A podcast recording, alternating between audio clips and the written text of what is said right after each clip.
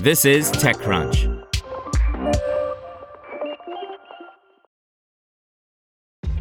This episode is brought to you by ShipStation.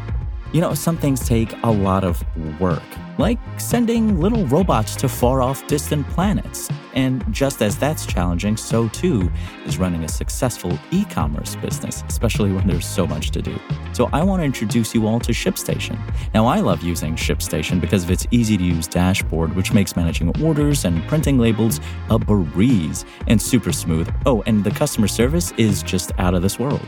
It's exactly what you need to help grow your business. Sign up for your free 60-day trial at shipstation.com slash technews. That's shipstation.com slash technews.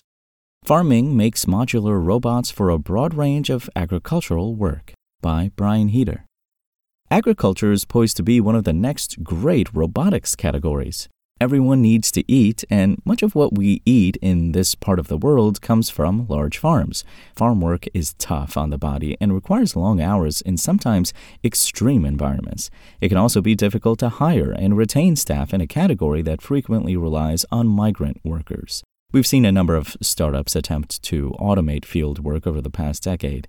It can be a difficult space to find a foothold, and a number of those startups have ultimately ended up selling to tractor giant John Deere, which seems intent on completely owning the category. For the most part, young companies that do venture out in the field start with a single focus, like, say, weeding or apple picking.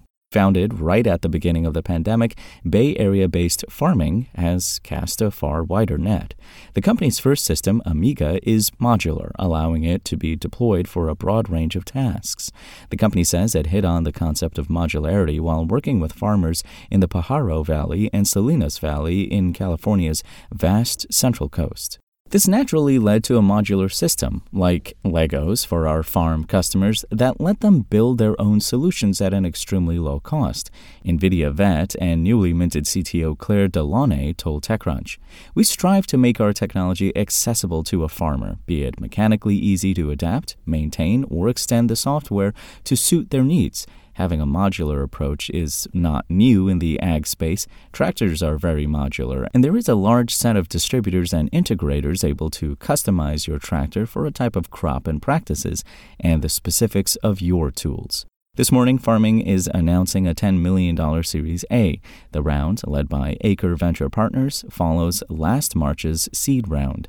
The startup has deployed around 100 Amiga units in less than 18 months. Some of the new funding will go toward ramping up production in the company's Watsonville, in the aforementioned Pajaro Valley manufacturing plant. Farm-ng is promising a quick ROI for the systems being deployed in the field.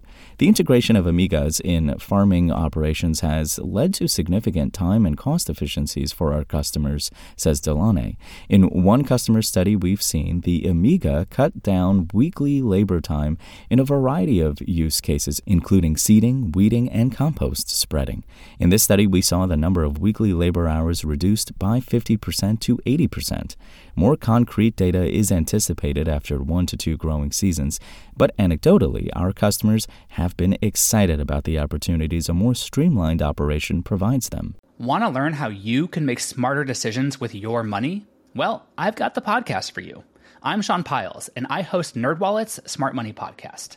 Our show features our team of nerds, personal finance experts in credit cards, banking, investing, and more. And they'll help you make the most of your money while cutting through the clutter and misinformation in today's world of personal finance.